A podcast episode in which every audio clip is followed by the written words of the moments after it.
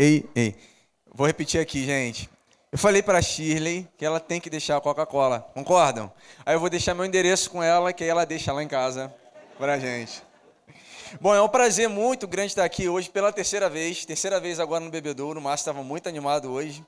Tô até com medo aí, né? Porque é a terceira vez no Bebedouro. Mas é uma honra estar aqui. Olha lá. Primeira vez que eu tive aqui foi uma, uma tarde. Tivemos um, uma reunião missionária aqui, né? Apesar, acho que a Débora falou de missões, foi Débora, né? Raquel, Raquel, perdão. Mas a primeira vez que eu tive aqui foi com a querida Carmosina, fiz parte aqui do time da mesa que integramos. E depois eu retornei na reunião de jovens e agora, acho que é a terceira vez mesmo. Né? É uma pena que não poder né, dar uma cotovelada aqui no, nos pastores. O pastor está chegando, o pastor Luiz. Mas já deixo aqui o nosso beijo, o nosso carinho pela pastora, que a gente também tem muito apreço. É, meu nome é Bruno, né, Bruno Vitorino, como já foi apresentado, a minha esposa Emily, minha filhinha, nossa filhinha a Eline. Nós fazemos parte da comunidade do Rei, na cidade aqui de São Gonçalo, na Avenida 18 do Forte. E é isso, tá bom? É, enquanto a gente estava aqui, né, o Jonathan estava falando aqui, algumas coisas me vieram em mente. É, bom, para quem já me conhece, me acompanha, é, sabe o quanto eu amo a exposição da palavra. Mas nesse culto, desde de manhã, Deus começou a falar algumas coisas no meu coração e, e é óbvio que, que eu não quero impedir, quem sou eu para impedir aquilo que Deus quer fazer com a gente nessa noite. Então, eu te peço licença para poder compartilhar um pouco da minha história com vocês. É, eu vou entrar hoje de uma forma muito branda na palavra, mas eu queria compartilhar com vocês algumas experiências que eu tive no percurso do louvor e da adoração, já que nós estamos numa reunião promovida pelo time de louvor e adoração. Amém? Então, tem alguém aqui, quer dizer, é óbvio que tem, eu queria conhecer aquelas pessoas aqui que fazem parte do time de louvor e adoração dessa casa. Você pode levantar a mão aqui? Deixa eu ver. Só temos. Os irmãos não vieram hoje? Só tem quatro mesmo? Está espalhada, né? Tem alguém aqui que faz parte da, de alguma parte de arte na igreja ou fora aqui da igreja? Dança, canta, bate palma, canta Tirei Pau no Gato, toca violão no quarto. Tem alguém aqui? Deixa eu conhecer. Levanta a mão, gente. Deixa eu ver assim. Acredito que você tenha passado algum perfuminho. Obrigado. Higienizou? Claro. Então tá bom. ok, deixa eu ver então. Deixa eu conhecer vocês. Muito bem, legal. Então, gente, uh... como é que é? Aê, Diego. Ô, Diego. Tá dando mole aí, Diego. Preparar aqui. Deixa aberto o piano, por favor. Então, bom, é, eu não sei se dá. Oh, olha isso aqui, olha isso aqui. Vídeo que és profeta, hein? Shirley, Shirley, para nós, hein? Não? Eita, eita, Deus grandão.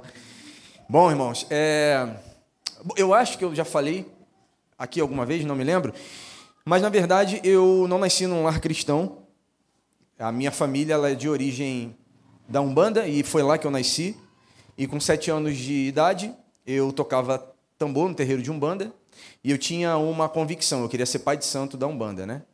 E aí atrás da minha casa abriu uma, uma igreja, Igreja Pentecostal Deus e Amor, missionário Davi Miranda.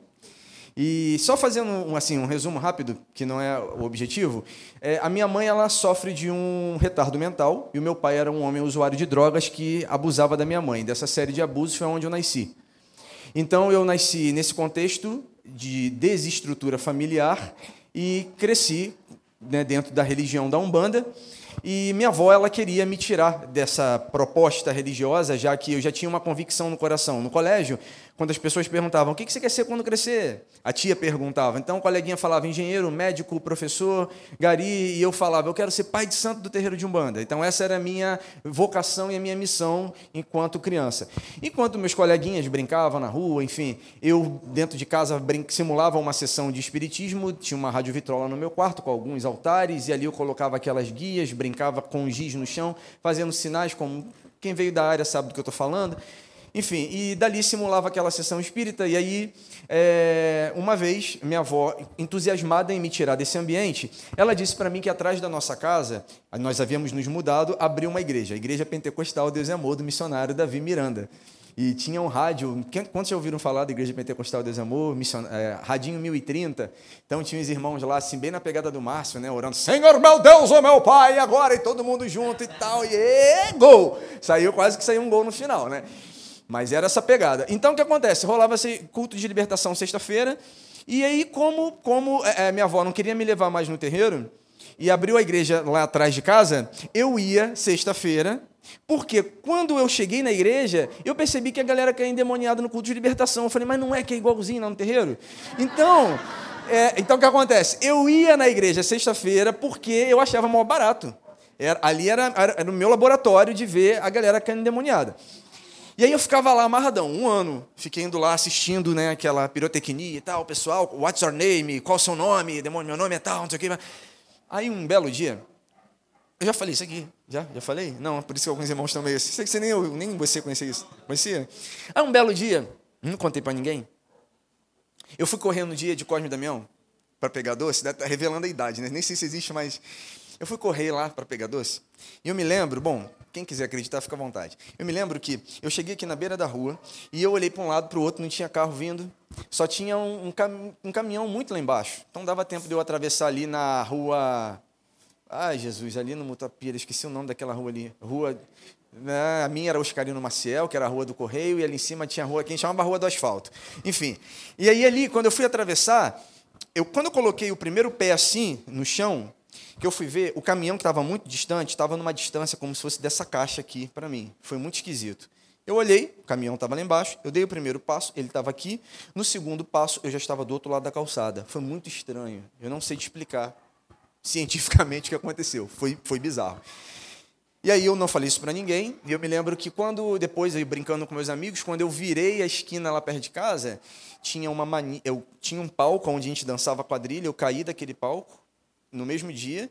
E aí depois eu desci, caí por cima da do meu braço numa manilha, quebrei meu braço. Tá bom. Naquela semana a gente estava na igreja. E aí quando a gente estava lá na igreja, mamãe, minha mãe, né? É, minha mãe, ela é, não era o objetivo, não era esse, eu vou, deixa eu fechar o pano de fundo. Ah, na minha fase de infância, eu dormia no mesmo quarto com a minha mãe. Então, além desse histórico, como é que, que, que eu carregava as minhas informações de afeto? A minha mãe, ela, ela por não ter recebido é, o amor devido, né, que todos nós desejamos que qualquer pessoa racional, é, perdão pela, pela expressão um pouco violenta, né, ofereça. É, a minha mãe não, não recebeu o amor é, de fato que ela deveria, a tal ponto, porque a minha mãe também era vítima. Porque a minha avó, que teve dez filhos, e falava que não amava meu avô, é, me contou depois que a minha mãe, ela era, por ter etnia diferente, ela era filha do abuso. Que abuso? Minha avó também tinha um amante. E aí meu avô criou minha mãe pensando que fosse filha dele, mas não era. Olha a confusão. Foi desse contexto que eu nasci. Então, quais eram os afetos que eu recebia na infância? Os seguintes afetos. Se eu tenho um arrependimento, era o que minha mãe falava para mim. Como é que é seu nome? Patrícia, minha mãe falava assim: se eu tenho um arrependimento, garoto, foi de não ter pedido o médico para poder ter te matado na mesa de parto.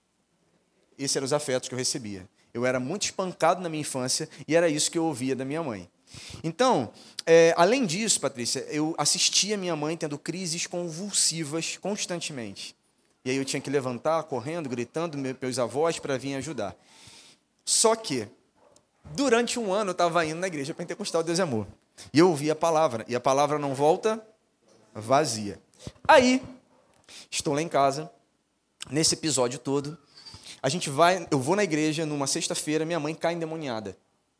E aí, quando ela cai endemoniada, né, o demônio começou a contar algumas coisas e o pastor me chamou à frente, com nove anos. Aí esse demônio falou assim: No meu dia, aí você julga como você quiser. Eu estava correndo atrás de doce no dia de Cosme Damião. Eu tentei jogar um caminhão em cima dele e matar, mas eu não consegui. Aí o demônio começou a gritar. Ele falou assim: Mas de repente veio aquele homem de branco puxou ele com a mão e eu não consegui, mas pelo menos o braço dele eu consegui quebrar. Gente, bom, eu fico feliz por causa de um braço quebrado, porque o homem de branco que aquele bicho viu foi o que me livrou. Que para mim foi muito esquisito, Patrícia. Por quê? Porque para mim, na minha mente, eu era amigo dos caras. Mesmo com nove anos, eu achava maior barato aquele, aquele negócio todo. E eu queria ser pai de santo, porque eu achava, eu achava que aquilo era legal, era irado. Eu achava que aquilo era muito bacana. Eu cresci para isso. Só que minha mãe teve uma crise convulsiva. E quando minha mãe teve uma crise convulsiva, eu com 9 anos, agora vamos ver aqui, idade se revelam. Quantos é da época do Walkman? Ah, aquele Walkman que tinha três, três bandas assim vermelhinho, né, que você carregava, e aí você botava pilha, aí você estava ouvindo lá, né? Uma coisa, aí a pilha ia acabando, deixa eu ficar nessa fita, né? A fita era assim. E aí, quando eu vi minha mãe caindo no chão, endemoniada, eu peguei o radinho, liguei na, na 1030. Senhor, meu Deus, meu pai, eu pego o cachorro, pego o gato, todo mundo orando lá. Aí eu botei a mão na cabeça da minha mãe com nove anos. Tem, as crianças estão lá fora, né? Mas imagina uma criança de nove anos. E naquele momento, sem conhecer Jesus, eu achava. Aí eu entendi o que é quando ele nos conhece primeiro e nos ama primeiro. E quando o primeiro amor nos, nos encontra primeiro. Eu coloquei a mão na cabeça da minha mãe. Tem alguém da área da saúde aqui? Tem. Chile! Chile, você tá que tá hoje, Chile. A gente vai tomar um café junto no final. Chile, então conta pra gente. É, é, é possível alguém no meio de uma crise convulsiva falar? Difícil? Pode acontecer? Pode, né? Bom, naquele momento, minha mãe teve uma crise convulsiva. Ela virou o olho para trás, todo branco, e começou a espumar. Eu liguei o rádio na 1030, coloquei a mão na cabeça de mamãe e falei: Demônio! Em o nome de Jesus! Uma criança de 9 anos, eu só fiz porque eu vi o pastor fazendo. Sai dela agora! Aí minha avó, cara, ela tá dodói. Aí a minha mãe virou os olhos, espumou e falou assim: Sai daqui que eu te odeio. Uma pessoa convulsiva pode até falar, mas eu acho que minha mãe não me odiava a tal ponto. Deixa eu te falar uma coisa: naquele momento, vocês conseguem discernir quem falou através dela? Naquele momento, aquele demônio que eu venerava se manifestou e disse para mim que me odiava. Olha que coisa interessante. Eu não estava na igreja, eu estava dentro do meu quarto, e depois eu fui saber que era um terreiro de Umbanda, antes de eu me mudar para aquela casa, que minha tia era mãe de santo. E aí aquela, aquele demônio falou através da minha mãe: sai daqui que eu te odeio. Naquele momento, quando aquele demônio foi tra trago à luz, foi Deus quem trouxe ele à luz. Por quê? Porque da mesma forma que eu, da mesma forma que eu discerni o quanto eu era odiado por aquele espírito só porque eu fui contra ele em nome de Jesus, eu também pude, pude perceber o quanto eu era amado por aquele nome o qual eu já estava orando sem eu mesmo conhecer. Então, ali naquele momento, essa luz ela entrou na nossa casa, na minha vida, que agora eu com 11 anos, eu tinha 9, eu me, ali eu me converti, ali de fato eu confessei Jesus. Com nove anos eu desci as águas.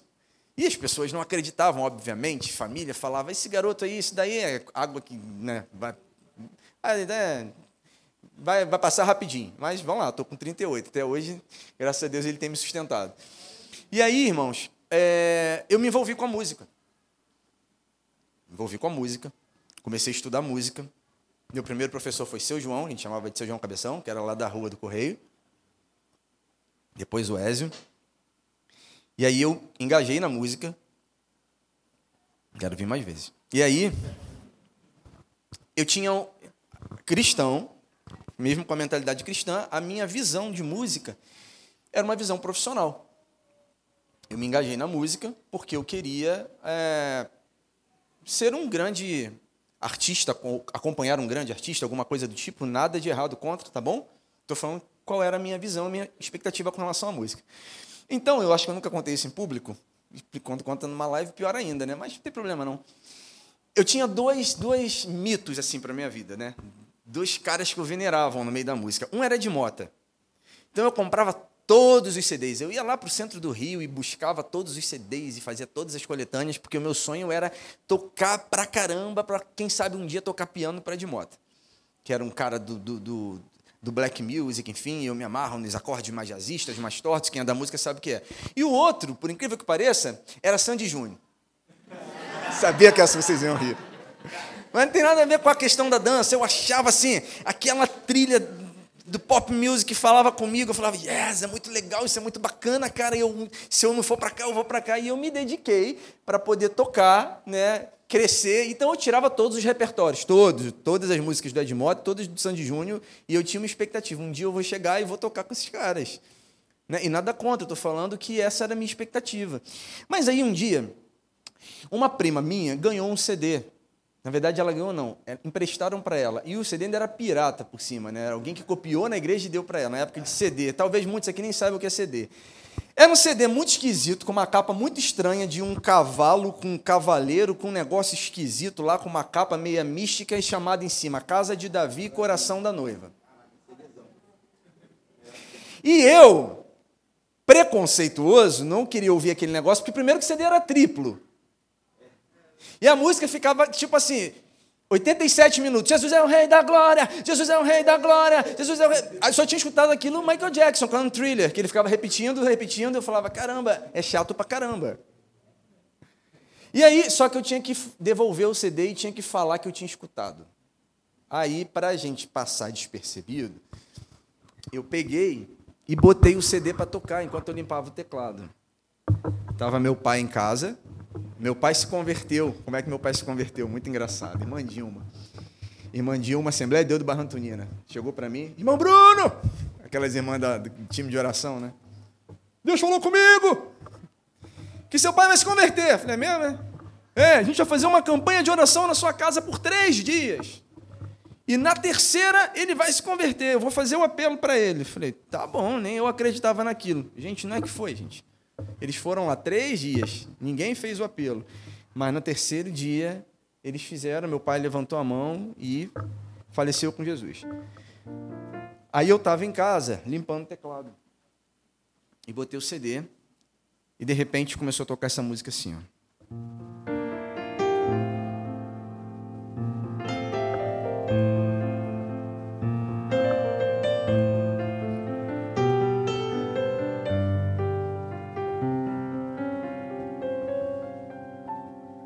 Ao que está sentado no trono, seja o domínio, louvor e adoração.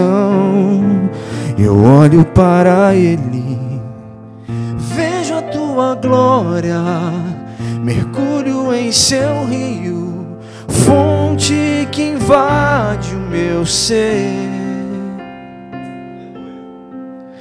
Teu amor me atraiu, com seu olho ungiu o meu coração. Vem adorar ao Rei, exaltar seu poder, seu amor, sua glória. Se vem adorar ao Rei.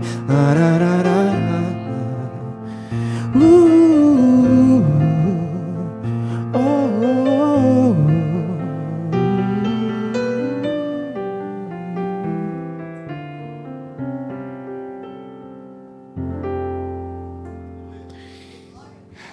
Naquele momento, para eu embaixo do sofá chorando e o meu pai e a gente chorando muito e Jesus encheu a nossa casa.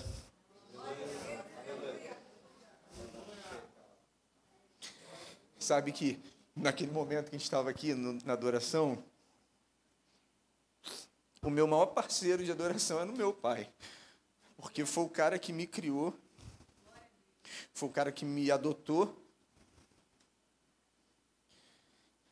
E a gente adorava muito juntos, muito, muito. Meu sonho era que quando ele morresse eu tivesse de mão dada com ele cantando Poderoso Deus, que era a canção que a gente mais cantava.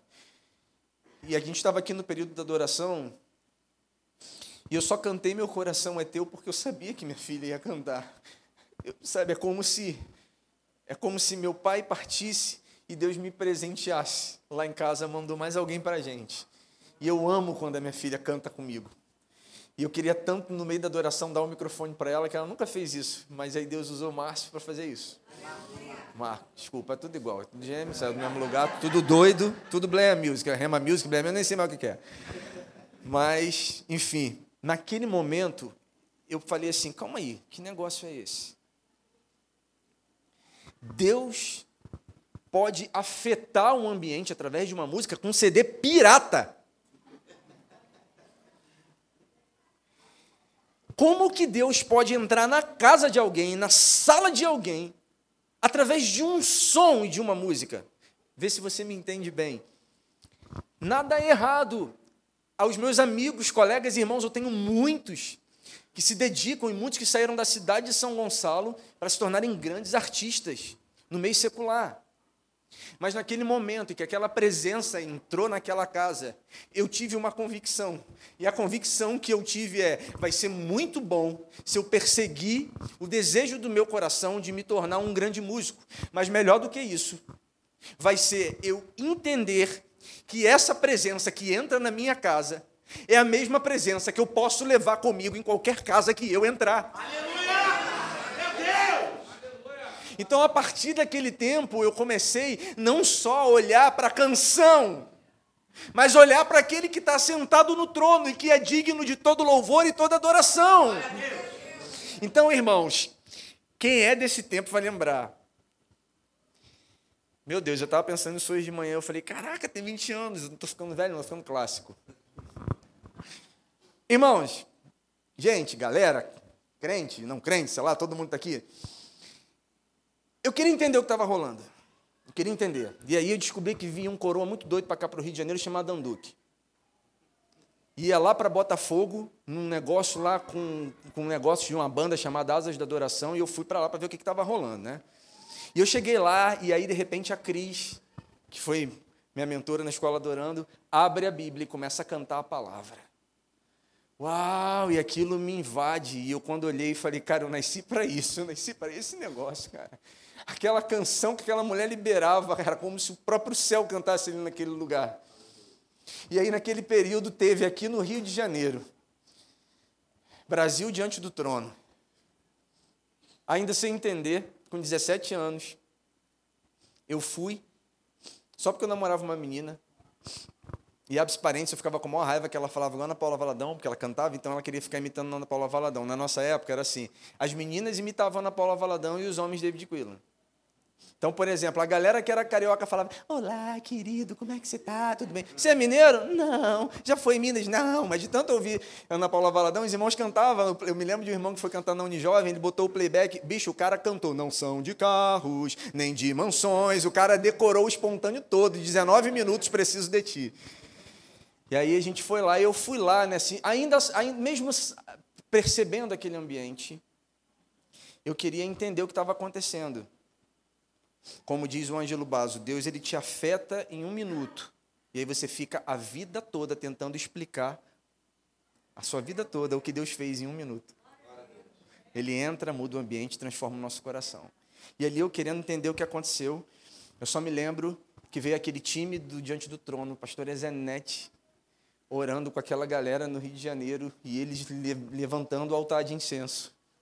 E quando a Ana Paula subiu eles começaram a cantar a primeira canção, a glória de Deus já era tão grande naquele lugar. E quanta saudade eu tenho disso. Que quando eu fui ver, eu estava no chão rendido, entendendo o lugar que Deus me chamou para habitar e não para visitar. A partir daquele dia, começou uma rotina muito doida na minha vida. A gente não tinha internet. A gente tinha um telefone fixo em casa. E era um bando de adolescente, de jovem esfomeado por Deus. Jovens que amavam a presença de Jesus e queria perseguir a presença de Jesus. Então a gente se encontrava todo final de semana em tudo que era congresso. Tem alguém aqui que foi desse tempo e que ia para esses lugares? Gente, a Emily e eu, a gente pegava trem, meu Deus do céu, muito doido, para ir lá para Bento Ribeiro, sem saber onde era, sem ter GPS. Só estava no ponto lá na estação onde que é a igreja congregacional de Bento Ribeiro. E a gente para Bento Ribeiro. E a gente, é, Honório Gurgel e a Emily lá fazer Profetas da Dança e tal. E semana que vem tem conferência lá não sei aonde em Contagem. E pegava ônibus, arrumava carro. Tinha uma amiga nossa, Fernanda, que ela era muito doida, muito doida, muito doida. Ela era tão doida que ela ia para os congressos em outros estados sem saber onde ela ia dormir. Aí ela chegava na igreja, começava a conversar, conversar. Gente, já consegui um lugar para dormir. A Ariela vai me levar para dormir na casa dela. Ela era tão doida que tinha uma comunidade no Orkut. A Fernanda já dormiu na minha casa. Verdade ou mentira? A gente perseguia a presença de Jesus, a gente queria a presença de Jesus. Era tudo que a gente queria. Mas deixa eu abrir um parênteses. E eu quero que você abra em Atos capítulo 13. E eu quero que você tenha muita, mas muita maturidade para entender que eu não vim aqui trazer e derramar diante de vocês um coração saudosista, mas eu quero conectar a saudade que eu tenho da presença intensa, que desculpa a indelicadeza, quem viveu sabe o que eu estou falando, eu acho que tá, ainda, a gente está um pouco distante ainda de chegar. Quantos viveram esse tempo? Então você sabe o que eu estou falando, né? Estão ainda um pouco distante de chegar naquele lugar com se mover no que Deus está fazendo nesse dia para a gente entrar num ponto de equilíbrio. Você me entende? Por quê? Porque naquele tempo nós amávamos a Jesus, perseguíamos a presença dele. E não era por maldade, a gente perguntava uns aos outros assim: você congrega em qual igreja? E eu nem sabia qual era a igreja do cara. O cara nem sabia qual era a minha igreja. A gente entrou num tempo aonde falar em igreja, estrutura, parecia que era algo demonizado. A tal ponto que a gente amava a presença de Jesus acima de todas as coisas. E o problema não estava em quem ministrava para nós, o problema estava na maioria de nós que éramos ministrados, porque a gente confundia congresso, louvor e adoração com igreja. Então a gente ia para um congresso, ficar lá 15 dias, como escola do clamor, gritando, batendo com a cabeça na parede, vendo Gregório McNulty ministrando, e você chegava doidão numa igreja histórica, Assembleia de Deus, Batista, Presbiteriana, e a gente queria reproduzir a mesma coisa. Sabe por quê? Porque, embora nós víamos um velhinho queimando de paixão, e isso não tem nada a ver com ele, tinha a ver com a nossa maturidade. Eu não estou falando do Brasil, estou falando do time que andava comigo, embora muitos deles façam parte de outros estados. A nossa referência era aquele velhinho, Danduque, incendiado. Só que quando nós olhávamos para os nossos pastores da igreja local, a gente não via a mesma fome, a mesma sede. Então, na nossa mente, ser pastoreado de perto era algo que era irrelevante. Porque para a gente, a gente estabeleceu um padrão. Então, a gente não admitia ser mentoreado, pastoreado e exortado por alguém que não tivesse um padrão semelhante ou um pouco superior da fome que nós julgávamos que o irmão devia ter. O que, que eu quero dizer com isso? Foi uma experiência de imersão? Foi. Foi bom? Foi. A presença de Jesus é bom? É. Cair no chão, babar, espumar, rolar na presença de Jesus é bom? É. O mover de Deus é bom? É. Mas eu queria que você saísse daqui nessa noite com uma frase. De tudo o que aconteceu, guarde uma frase no seu coração. O mover de Deus não é Deus. O mover de Deus é um caminho para encontrarmos Deus. E nós podemos correr o risco de ficarmos tão viciados no mover que, sem perceber, podemos tirar os olhos de quem está sentado no trono e fixarmos os nossos olhos para o poder que aquele que está sentado no trono libera. Sabe o que significa isso? Idolatria. Eu discerni esse lugar, discerni esse ambiente que eu tenho que habitar. Mas com o passar do tempo, eu me faço alguma pergunta.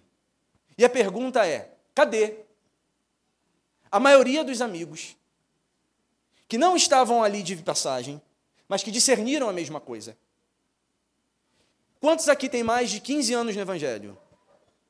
Então eu quero te fazer uma pergunta. Há 15 anos atrás, você estava num lugar, um coração incendiado por Deus. E o chamado para as nações era algo tão intenso, tão intenso, tão intenso, que muitos de nós até demonizávamos faculdades. E só pensávamos em nações a tal ponto que todo o nosso desejo era o quê? Eu preciso estudar inglês para poder afetar as nações. Mas parece que o tempo passou. Os filhos vieram, a família aconteceu. E aquilo que Deus falou lá atrás é como se fosse um fogo de palha para uma temporada. E aí eu me pergunto hoje, que dia é hoje? 15 de agosto de 2021.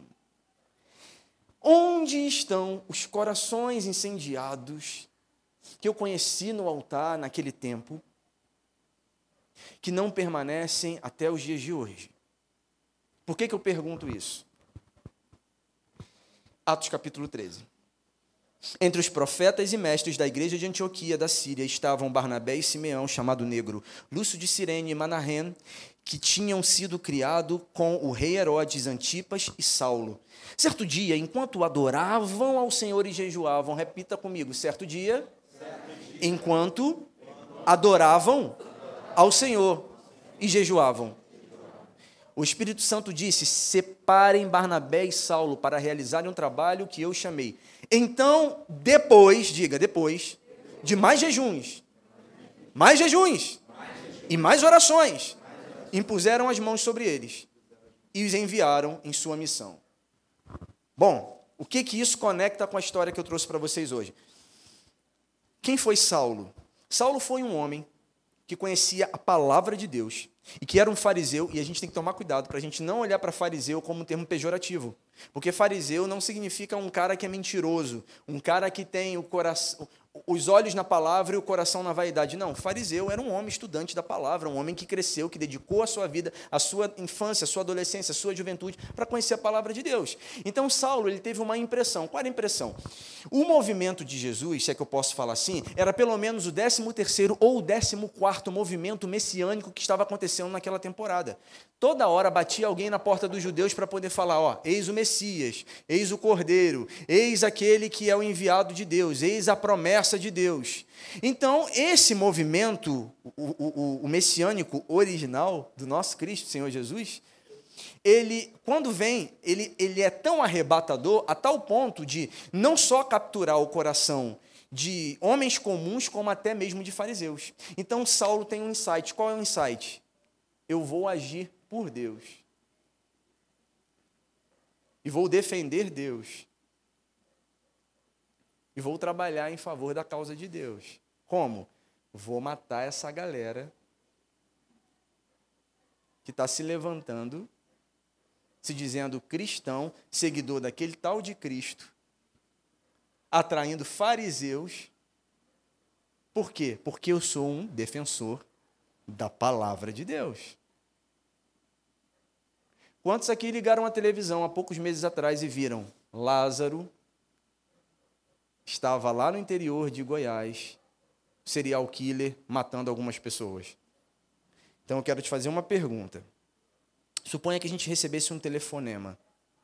O telefonema é o seguinte: Irmãos, grupo do WhatsApp da igreja, queremos dizer que, lamentavelmente, Lázaro chegou em São Gonçalo.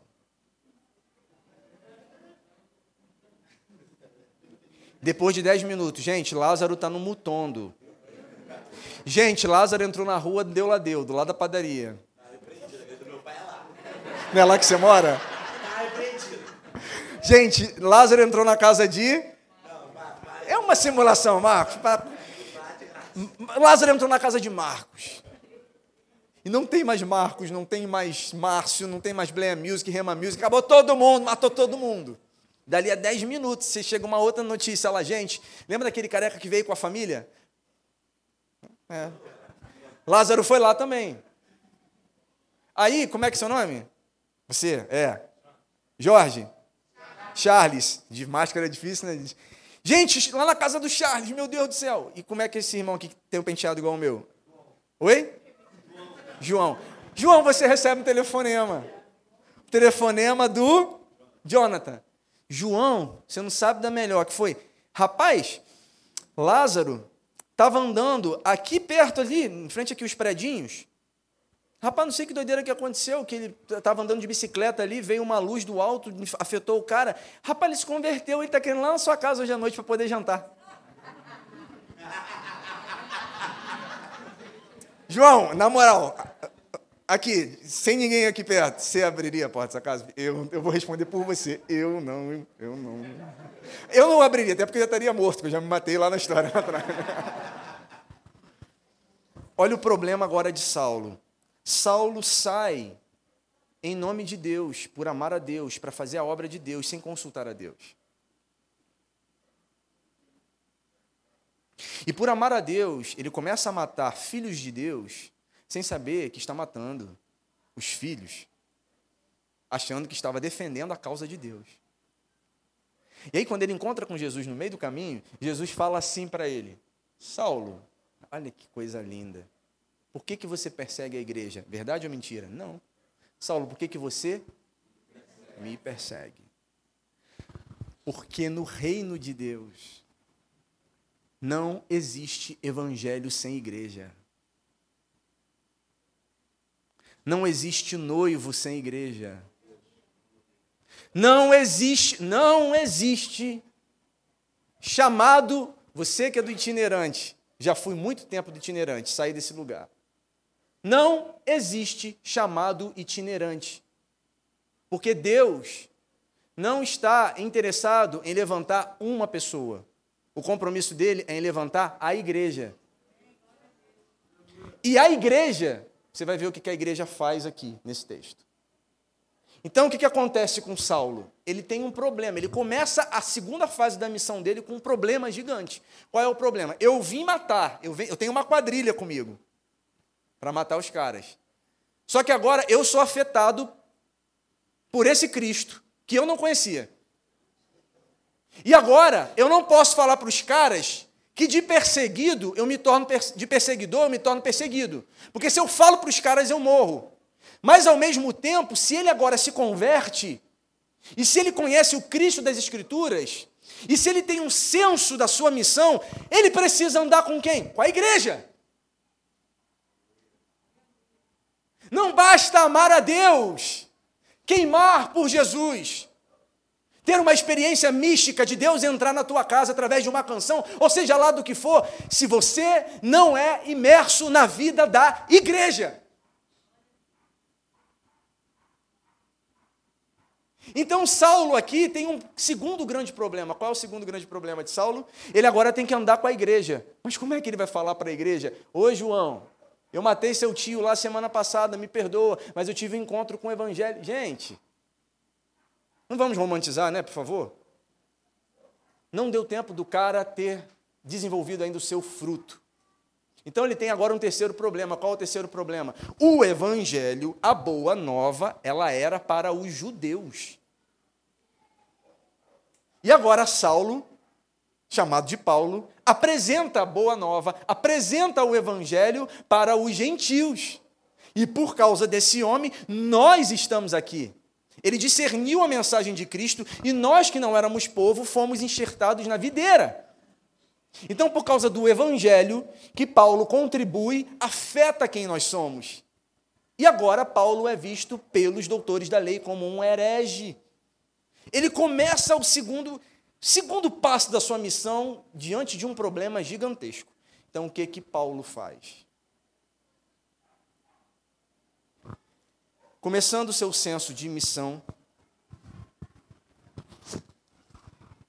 ele para com tudo. Ele não precisava. Mano, o cara estudou aos pés de Gamaliel. O cara era o cara não tinha teólogo melhor do que ele. Não tinha ninguém melhor do que conhecia a letra de Deus do que ele.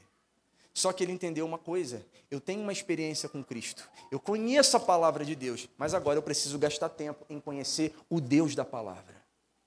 Então, olha o que o texto fala. Entre profetas e mestres. Paulo era pastor? Paulo era evangelista? Paulo era um apóstolo, mas ele, mesmo depois de conhecer a Bíblia, de ter tido uma experiência com Jesus, ele se assentou. E ele ouviu gente madura, gente que pudesse amadurecer não a experiência, mas agora o senso de missão que aquela experiência desencadearia no coração dele. Então, entre os profetas e mestre, ele se assentou para escutar. Querido, se você não tem sensibilidade, paciência para sentar para ouvir, você não tem autoridade para pegar o microfone para ensinar a ninguém.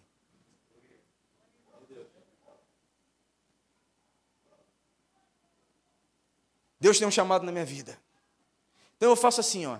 Eu vou para tudo quanto é lugar. E quando sobra um espacinho, eu vou para a reunião da minha igreja. Foi assim que eu vivi muito tempo. E fazia isso de uma forma que eu achava que era legal, que era natural. Esse texto me fez entender uma coisa. A vida cotidiana, não é que eu não possa vir aqui cooperar, eu estou aqui com vocês hoje num domingo. A vida itinerante é legal. A gente faz lobby. Lobby. Aliança, você faz é dentro de casa, na igreja. Porque aqui vocês estão conhecendo o Bruno de domingo à noite. Mas lá na minha igreja, na comunidade local, eles veem quem eu sou no lado bom, no lado ruim, meu senso de compromisso, meu senso de falta de responsabilidade, conhece minhas falhas e tem que continuar me amando e me instruindo a ser melhor do que sou. Na minha igreja, o que, que você faz, Bruno? Na minha igreja, eu? Eu toco piano. Só isso. E de vez em quando prego na célula. Mas você não prega na igreja? Não, eu preciso de um lugar para ouvir. Eu preciso de um lugar para sentar. Eu preciso de um lugar para ser treinado. Eu preciso de um lugar para ouvir gente mais madura, a me instruir, a não só viver de experiência, mas fixar a minha raiz na palavra do Deus que faz nova todas as coisas. Então, ele sentou para ouvir entre os profetas e mestres. Da onde? Da internet? Do YouTube? Do Twitter? do curso mais famoso que vai fazer você ser o cara mais top. Não. Entre os profetas e mestres da igreja. E que igreja? Da igreja de Antioquia da Síria. Sabe o que significa isso? Existe um endereço. E esse endereço é físico. Se Deus te plantou na Rema, Colubandê, existe um endereço. E esse endereço é físico. E nessa casa existem profetas e mestres. Então, com todo carinho, submeta-se ao ministério e ao presbitério do lugar que Deus te trouxe. Então, ele se assentou numa igreja, e lá estavam Barnabé e Simeão, chamado negro. Olha quantos caras estavam lá. Levanta aí o dedo. Fala comigo. Barnabé, Barnabé. Simeão, vamos contar. Lúcio. Manahem, que tinha, crescido, tinha crescido com Herodes de Antipas, né? É, e Saulo, Cinco, né? Aí, certo dia, o que, que esses caras fizeram? A mesma coisa que eu fiz lá em casa com meu pai, a mesma coisa que a gente faz lá em casa, minha esposa e eu e minha filha, quando nós lemos a palavra, quando a gente senta ao piano, eles estavam na igreja e eles fizeram a mesma coisa que nós fizemos aqui há 30 minutos atrás. Eles adoravam ao Senhor.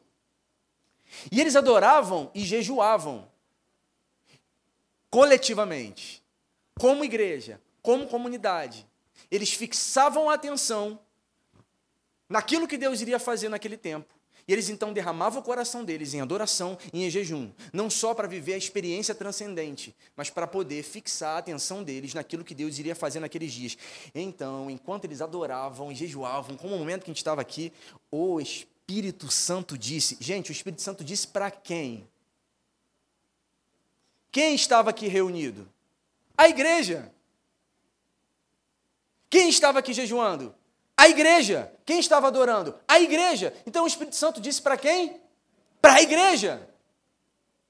O Espírito Santo disse: separem Barnabé e Saulo. Separem no plural. Deus não falou para um. Aí está o perigo. Não é que Deus não se comunique com, a gente individualmente, me entenda bem, tá? Mas se Deus tem um senso de missão e a igreja vai cooperar com a missão de Deus, é muito preocupante quando nós recebemos uma mensagem individual e não sentamos com os nossos irmãos para conferir se o que nós ouvimos foi Deus falando ou se foi somente uma sensação da minha alma. Porque não é possível. Quando você tiver a experiência de você falar assim, cara, Deus falou um negócio comigo é muito esquisito. Eu fui no culto lá não sei aonde, Deus estava falando a mesma coisa. Eu vi um cara cantando uma música, Deus estava falando a mesma coisa. Deus comunica com seus profetas uma mensagem para um tempo.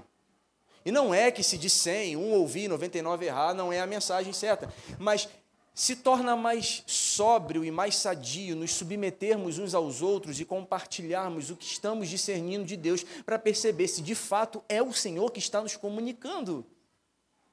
Agora, é óbvio que pode haver erros, mas pelo menos assim nós, veremos, nós apostaremos num índice menor de erros. Então o que aconteceu? Eles ouviram que o Espírito Santo disse. E olha o que o Espírito Santo disse: separem-me quantas pessoas? Barnabé e Saulo para realizarem o trabalho que eu chamei. A minha pergunta para você: quando nós contamos, tinham quanto? Quantos? Quantos que Deus separou? Dois. Será que Deus separou só dois? Preste atenção. Tinham cinco. Deus falou: separem-me Barnabé e Saulo. Para quê? Para a missão que eu estou enviando. Mas se Deus não fala sobre os três, significa que Deus estava chamando três para duas para fora, mas estava convocando três para ficarem dentro. Então, a gente é esquisito. Que a gente acha que o cara que está bombando é o cara que tem mais seguidor, é o cara que está viajando 24 horas por dia. E a gente esquece que Deus levanta uns para fora não porque o cara teve uma convicção, eu tenho um chamado de Deus, então, como eu tenho um chamado de Deus, tenho um talento, vou pegar aqui e estou indo. Não. A igreja estava reunida e a igreja discerniu, o Espírito Santo se moveu e o Espírito Santo falou através da igreja, então a igreja falou: como é que é seu nome? Vitória, tem um chamado de Deus na sua vida. A igreja vê isso na sua vida. Como que eu sei disso? Se o cara está envolvido com a vida da igreja, se o cara ama a igreja, se o cara visita uns aos outros, se o cara é simpático, se o cara não é estrela, se o cara abraça, independente do, do irmão estar tá usando um perfume importado ou, ou um perfume mais simples que seja, se o cara tem o coração na missão da igreja e ama a igreja e serve a igreja do lado de dentro, esse cara é munido de autoridade para servir a igreja do lado de fora. Então a igreja vê, a igreja discerne e a igreja envia.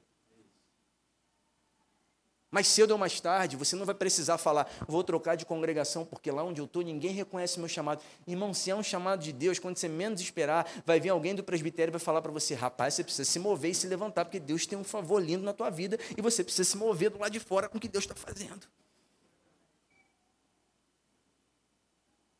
É, é tentar não se encaixar onde Deus não está colocando. Esse homem, esses dois homens, eles são enviados. E olha que diligência desses caras, depois que eles ouviram Deus. Então, depois de mais jejum e mais oração, eles queriam ter convicção. Impuseram as mãos sobre eles e enviaram eles para a sua missão.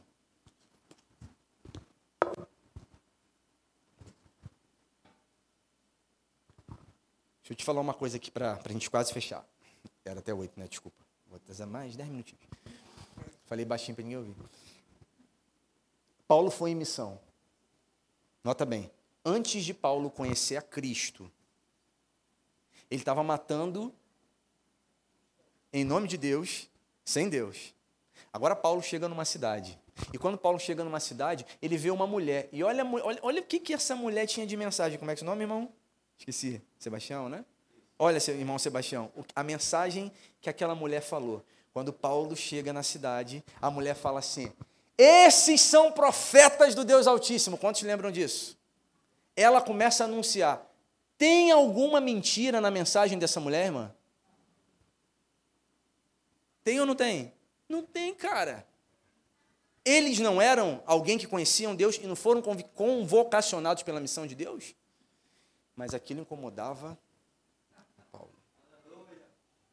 E a mulher continuava abrindo o caminho. A mulher, ela era bem relacionada, os empresários da cidade conectavam com a mulher.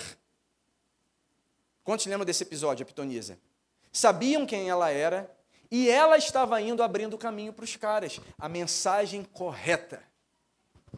Só que Paulo, aquele que amou a Deus e matou em favor de Deus, ungido pelo Espírito errado, agora tem um encontro com a palavra revelada, com o rema, com o Cristo. Então ele se submete a ter uma vida comunitária, uma vida de igreja. E agora ele recebe autoridade na igreja porque ele agora se move em autoridade na vida cristã. Então ele agora tem autoridade para discernir as vozes que anunciam em nome de Deus sem Deus.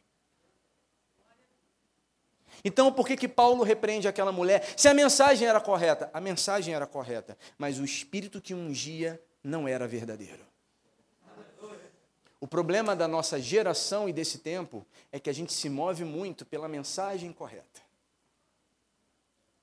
E a gente acha que todo mundo que está anunciando a mensagem correta está debaixo da unção correta. Mas como é que eu faço? Eu julgo? Não. Se submete a uma vida de igreja. Sabe como é que o FMI analisa dinheiro? Ele só tem contato com dólar original. É 24 horas gastando tempo com dólar original. Eles não ficam investigando dólar falso. Os caras têm tanto contato com nota original que quando eles encostam a mão numa nota que é falsa, fala, ih, pode deixar isso para lá, porque isso aqui é, é falso. Eu ando tanto com o que é verdadeiro que quando eu coloco a mão naquilo que não é, eu já sei que não é. Por Saulo agora discerniu Cristo, que encontra ele no caminho de Damasco. Ele se submete a uma vida de igreja. E porque ele se submete a uma vida de igreja, ele agora tem o discernimento de quem é Cristo, de quem é a noiva do Cordeiro. E por causa disso, ele entende: eu não vou colocar a missão de Deus. A missão é de Deus, não é minha, não é sua. A irmã, que eu falei que era Débora, mas não é, que veio falar sobre missões, Raquel, ela veio anunciar sobre a missão dela, sobre a missão da Rema. Não, é a missão dele, é a missão de Deus. Nós discernimos a missão de Deus e cooperamos com ela. Então, o que Saulo faz aqui é: eu não vou pegar a missão de Deus e fazer lobby com gente que tem a mensagem certa, mas está ungida pelo Espírito errado. Ele não se associa a pessoas que estão carregando a mensagem certa debaixo do coração errado. Porque se Deus tem um senso de missão e a igreja está te enviando, quem precisa conduzir o caminho não são os lobbies. Nada contra conexões. Mas quando você tem uma vida em Deus, você percebe. Isso não tem a ver com o que Deus está fazendo. Isso tem a ver com o que Deus está fazendo. Então deixa o Espírito de Deus fluir e liberar você para a missão dele.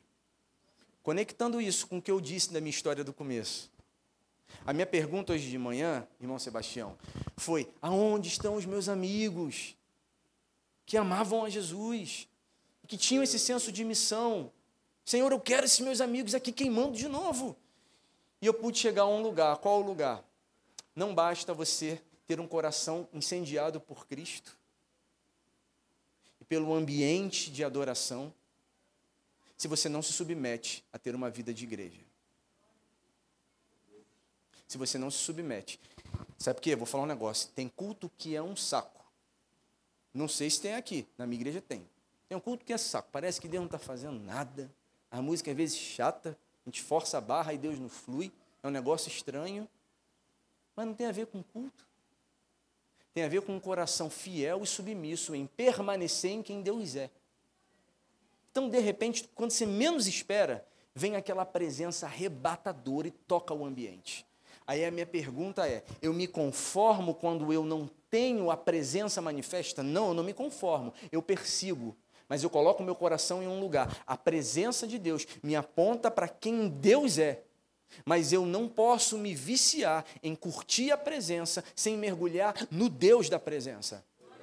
Então nós conhecemos a palavra de Deus, mas nós mergulhamos no Deus da palavra. Nós conhecemos o mistério de Deus, o místico de Deus, o transcendente de Deus, mas nós mergulhamos num Deus que tem uma missão aqui, no bairro ao redor. Assim como a Raquel veio e pegou o microfone e falou sobre a missão, eles discerniram a missão de Deus, então eles se engajaram na missão de Deus, arregaçaram a manga e fizeram isso. Nós mergulhamos no Deus transcendente, mas nós mergulhamos num Deus que é conosco conosco, é o Emanuel, é o que está aqui, é aquele Deus que ele vai me dar o senso de missão de, ó, a irmã está precisando de dinheiro para pagar a conta de energia, ó, o irmão lá está sem cesta básica, a gente precisa suprir. Esse é o movimento do Deus entre nós.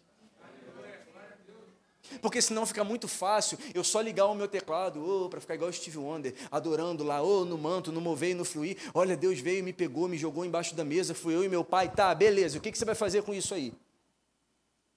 Aí eu vou ficar aqui mais 20 anos fazendo a mesma coisa. Será que Deus afetou a nossa vida só para isso? Só para ficar, ei, chu, che, ei, chu, re, tum, receba, pá. Ele precisa de gente com mão disponível para poder afetar lugares de injustiça. Ele precisa de gente com corações disponíveis para entrar em lugares e se tornarem grandes advogados, grandes juízes, grandes homens que não irão se corromper, mas estarão com o coração na missão de Deus. você tenha o senso de responsabilidade de entender que nem todos vão pegar um microfone. Mas eu tenho certeza que no lugar onde você está sendo plantado por Deus, pode ser levantado um senso de justiça, um senso de missão tão grande na tua vida, que quando você chegar, não por causa de você, e nem pelo que você carrega, eu fico preocupado quando as pessoas falam isso. Irmão, eu amo o que você carrega, eu falo, cuidado com o que eu carrego. Que o homem por si só é depravação total. Cuidado com o que eu carrego. Se eu estou aqui, não é porque eu carrego algo, não, é porque tem alguém que me carrega. Então a grande questão não é o que eu carrego, é quem me carrega. Porque se ele não me carregasse, eu não chegaria até aqui. Então, quando você entra naquele lugar, quem te carrega é capaz de mudar ambientes, porque você chegou então, o seu místico, o seu transcendente aqui com Deus no domingo à noite, no ambiente de adoração, não acaba quando você chega em casa. Te desperta um senso de missão. Aonde eu chego, eu levo a presença comigo. Por quê? Porque eu carrego a presença? Não, porque ela me carrega. Amém, irmãos? Eu quero orar aqui nessa noite. Eu quero fechar esse tempo orando orando para que o seu coração seja incendiado pela igreja local. Orando para que você tenha prazer de vir, não sei se vocês têm EBD, tem algumas igrejas que têm EBD. EBD, e quando você sentar e falar, caraca, já escutei isso, desculpa. Caramba, já escutei, ah, enfim, você entendeu. Já escutei isso aí, é a sétima vez que eu ouvi que eu vou ouvir, você entenda o seguinte, tá, é a sétima vez que eu estou escutando, tudo bem, beleza. Eu me lembro que uma vez a minha treinadora, eu contei uma história para ela incrível, e ela falou, caramba, que legal, isso há 12 anos atrás. E aí depois eu me lembro que eu fui pegar um CD dela, eu falei, cara, você já tinha gravado sobre a história que eu te contei, você não me falou que, que eu estava falando, não era novo para você. Ela falou, você estava tão incendiado pelo que estava me ensinando, que se eu falasse para você que eu já conhecia, eu apagava você. Então eu agi como se fosse novo, para que você continuasse a fluir. Você entendeu? Então, às vezes você vai sentar aqui para sentar no banco para ouvir do, diante do filho pródigo de novo pela sétima vez. Mas você entende? Quando acabar a reunião, não vai embora para casa, não. Para, aborda o irmão, Deus vai te dar senso e, e, e vai despertar em você insight para você ver gente que, através do olhar, aquele cara está precisando de um abraço, aquele está precisando de, de uma cesta, aquele está precisando de uma carona. Não vou passar com o meu carro do lado dele, dá, a paz do Senhor, Bibi. Vai falar: entra aí, cara, vou te levar lá. Eu oro aqui nessa noite para que Deus nos insira não na frequência de culto, mas na vida de igreja. Porque você pode frequentar culto durante 10 anos e mesmo assim não saber o que é viver vida de igreja. Viver vida de igreja é se importar com quem está do seu lado. É amar quem está na frente, amar quem está atrás, amar quem está do lado, porque na igreja, igreja é lugar que tem gente esquisita, mas a gente também é esquisito. Igreja é lugar que tem gente fofoqueira, mas às vezes a gente faz uma fofoca também. Igreja é lugar de gente normal. Não é Disneylândia. Igreja é lugar de gente. E nós podemos sentir a presença de Deus, carregar essa presença que nos carrega, mas afetar a vida do irmão ao lado que está tão vazio e que precisa transbordar com aquilo que a gente está recebendo de Deus. Amém? Queria que você colocasse de pé nessa noite.